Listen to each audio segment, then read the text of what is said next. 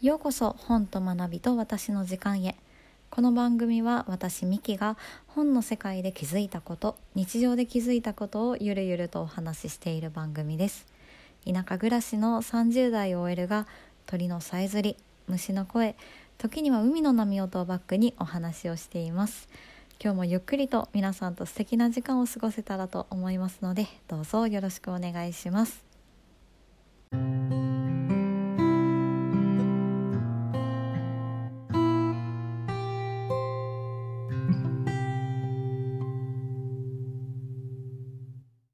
おはようございます。ミキです。2021年10月6日水曜日、えー、時刻は朝の10時です、えー、久しぶりですね。この何でしょう日が昇ってからの収録というのは 本当に久しぶりです、えー、最近はあの真夜中に収録したり、まあ、かなり早朝に収録することが多くて、えー、なんだろう虫の音しか BGM ではなかったんですが今日は鳥のさえずりです。いや本当にあの聞いていただいてありがとうございます。えー、冒頭に、えー、お知らせと報告が2点あります。えー、まず報告から、え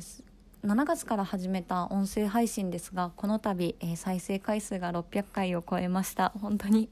本当にありがとうございますあの本当に一重に聞いてくださっている方々のおかげですし何でしょう。本当にこう私自身は一人喋りというか独り言も普段言わないコミュニケーションなかなか取れない人なので、まあ、こんな風に再生をねもうあの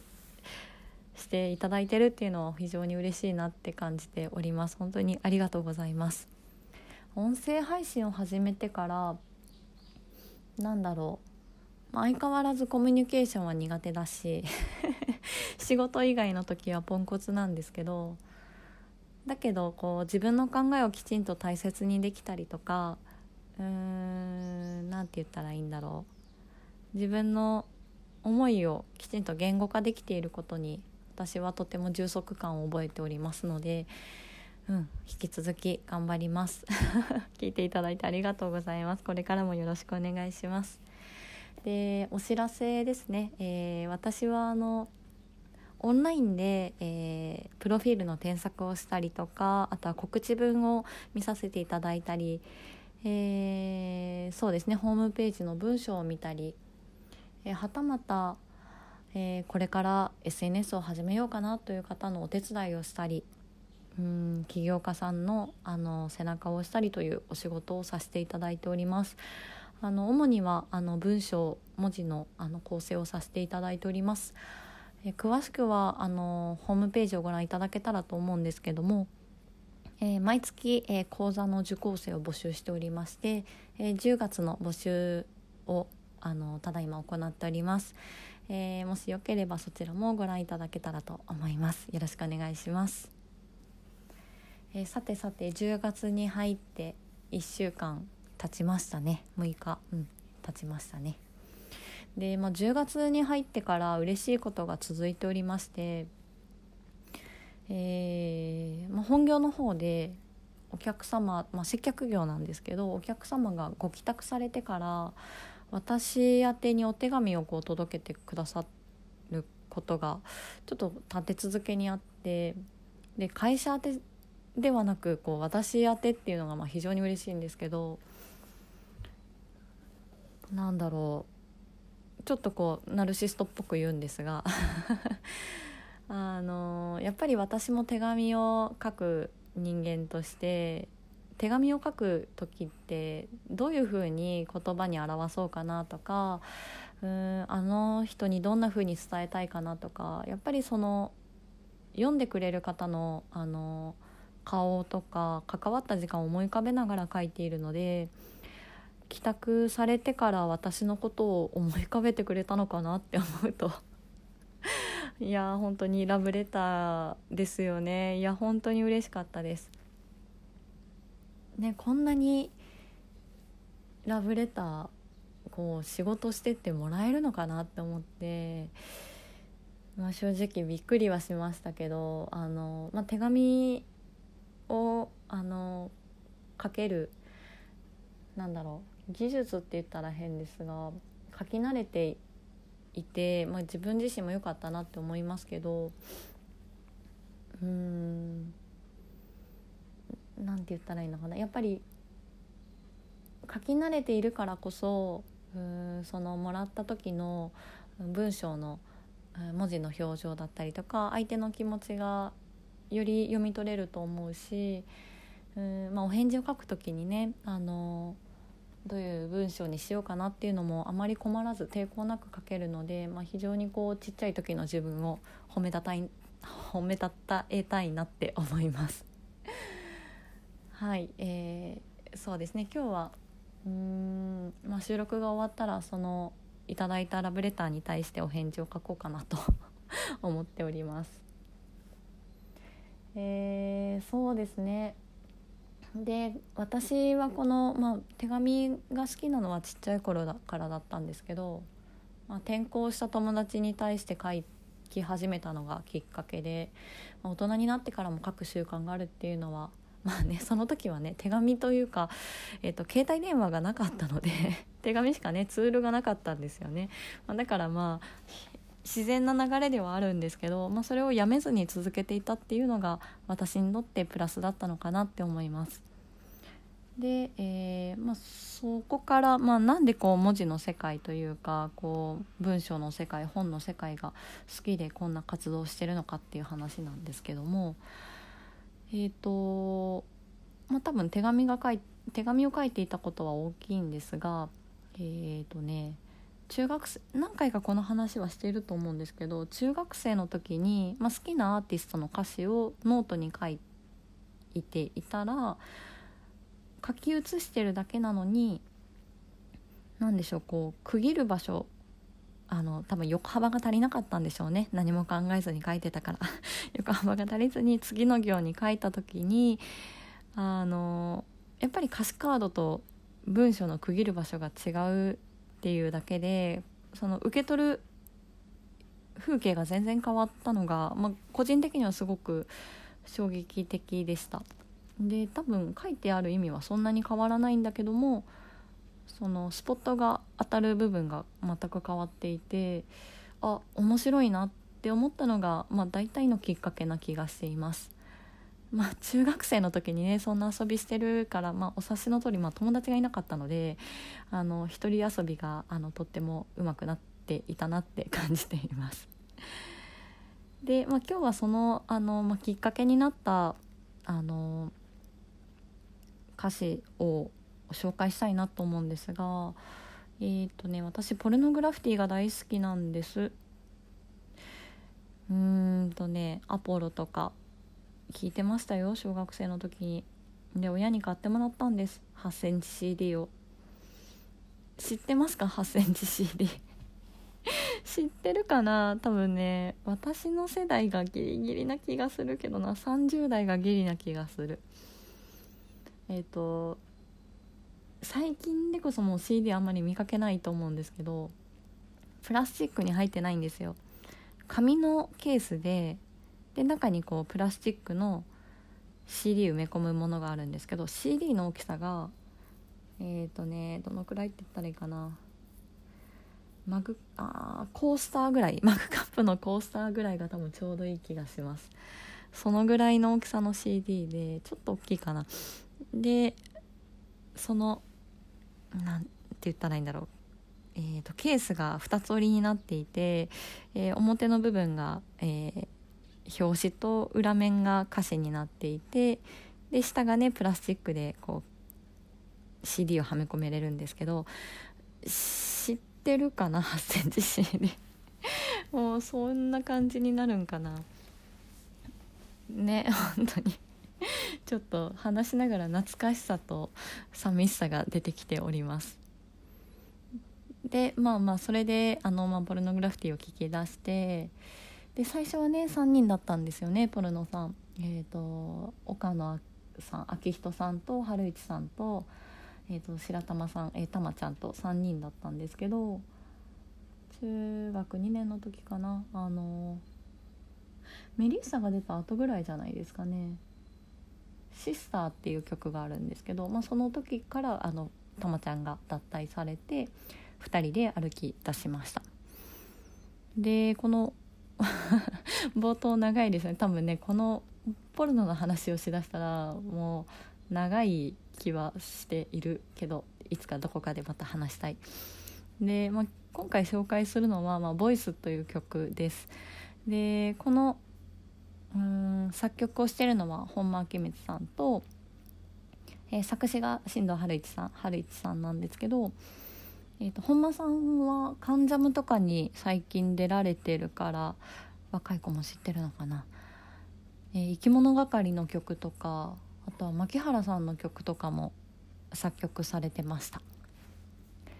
で、えーと、はるちゃんは、まあ、ポルノの曲を、まあ、メインで作詞はされていて、まあ、もちろん他のあのたまちゃんとか明人さんもあの作詞とか作曲もされていたんですけど、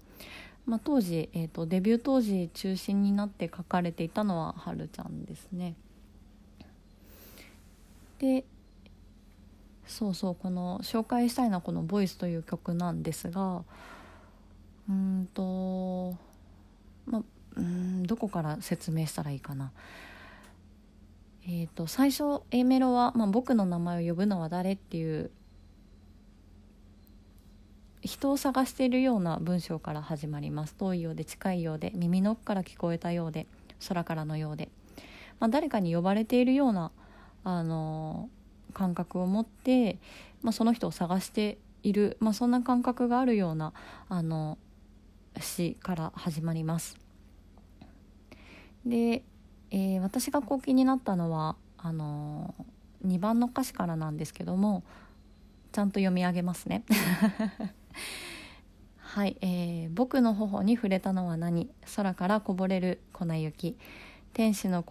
天使の羽は多分これより白くて綺麗なんだろう。元は一つであるはずの心は離れて平気なはずがないのさ。ねえそうだろ？君に触れる以上大切なことを思いつかない。だから行くのさ。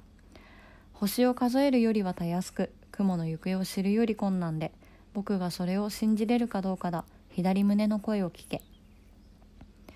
そうさ誰かに会いたくて会いたくて会いたくて。僕はここに来たんだ。なあそうだろ過去がくれたのはボイス。明日に導くボイス。君が近くにいる。届くよ。はい以上です。で、まあ、最初はねこう、まあ、この歌詞をこう読んでいて、まあ、最初はこううなんて言ったらいいかな、まあ、誰かを探しているような感覚はあって。で結構一番の歌詞は本当にこう、まあ、単純に人を探していたりうーんなんて言ったらいいかな。もうちょっとこう身近な感覚になるのかな。知らない人でもなんとなく会わないといけないような感覚がある。あの詩なのかなって思うんですけど2番の歌詞になってからすごくこう空だったりとか粉雪だったりあとは雲とか星とか出てきて一気に壮大になる感覚がするんですね。で特にこのまあ、空からこぼれる粉雪とかあとはどこだろう星を数えるよりはたやすく雲の行方を知るより困難っていうところが、まあ、かなりこう自分ではどうしようもない自然な部分うん抗えない運命のようなものを感じさせられて、えー、一番の歌詞よりももっとこう壮大で抗えなくて運命的な人生におけるようなもっともっとこう広い感覚で書かれているように感じました。で何て言ったらいいかな。この、まあ、会いたくて会いたくてっていうのは、まあ、何度も出てくるんですけどうーんそうだな。その表面的なものではなくって、まあ、何度も先ほどからえー、私がキーワードで出してますけどこう運命の人というかもっとこう精神的なつながりをあのこの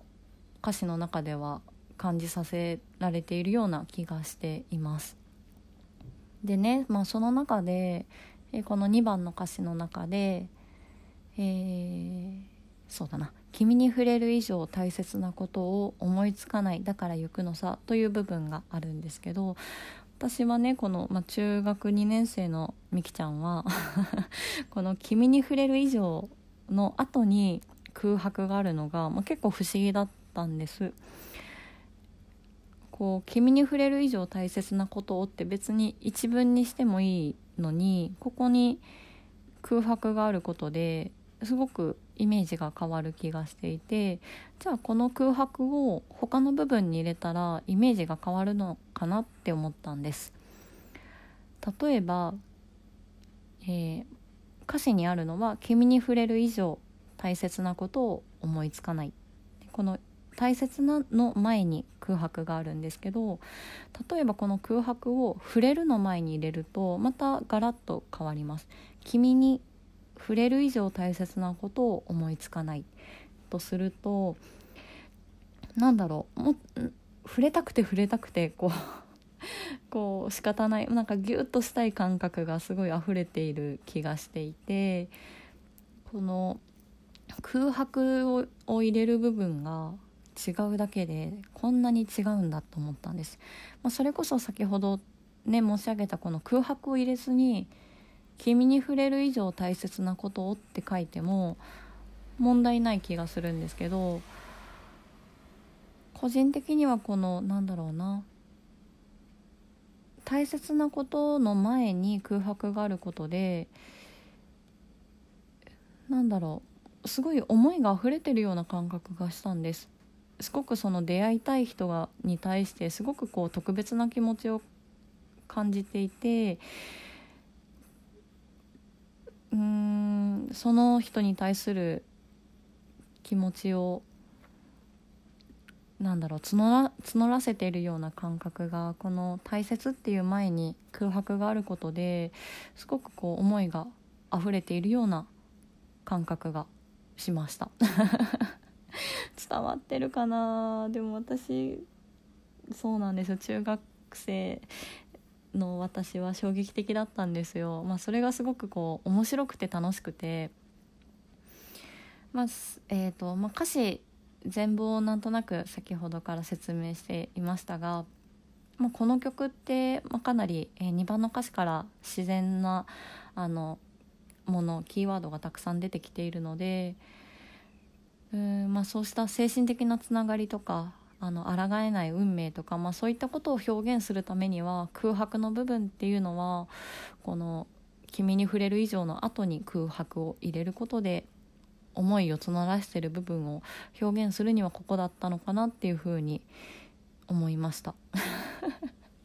伝わってるかな？でもこう、まあ、これもねはるちゃんの言葉遊びだと私は思っていて結構ポルノさんの歌詞はうん、情緒的でこう読み解かないとその例えてるものが何かっていうのがうん一回聞くだけではわからない歌詞が多かったりするのでこれもはるちゃんの言葉遊びなのかなって思いました。はい。いや頑張って喋った。もうあのね独り言が苦手っていうだけでそこはちょっと多めに見てほしい。でも本当に何だろうな。私は何て言ったらいいかな。まあ主にはポルノさんの曲とか歌詞を、まあ、よく読んだり遊んだりしてますけど。あとは何だろう。ラッドウィンプスとかバンプ・オブ・チキンとか、まあ、J ロックが多いですがちょっとこう文章、えー、歌詞に物語がある人がすごく好きで読んでいるので、まあ、ぜひ皆さんもあの好きなアーティストさんの歌詞カードを歌詞カードが最近もうないのかあの 好きな曲をねホームページから探してもらってあの読んでみてもらうのがいいかなと思います。でもね歌詞カードもそれぞれねアーティストさんのこだわりが出てるので一番はね歌詞カードのあの空白のねかんその余白の感覚とか裏背拍子じゃないけど写真とかをね見ながらするのが一番個人的にはワクワクするなと思うんですけどそっか歌詞カードが最近ないのか。あ時代ですね。はいすいません。今日は、えー、こんな私のあの言葉遊び文字遊びの、えー、きっかけになった歌詞と、え自分が感じた感覚を、えお伝えさせていただきました。えまあそうだないつにも増して拙い話にはなりましたが、えー、ぜひ皆さんも遊んでみていただけたらと思います。えー、お昼から私は手紙を書こうと思いますので、えー、皆さんも良い一日をお過ごしください。えそれではまた。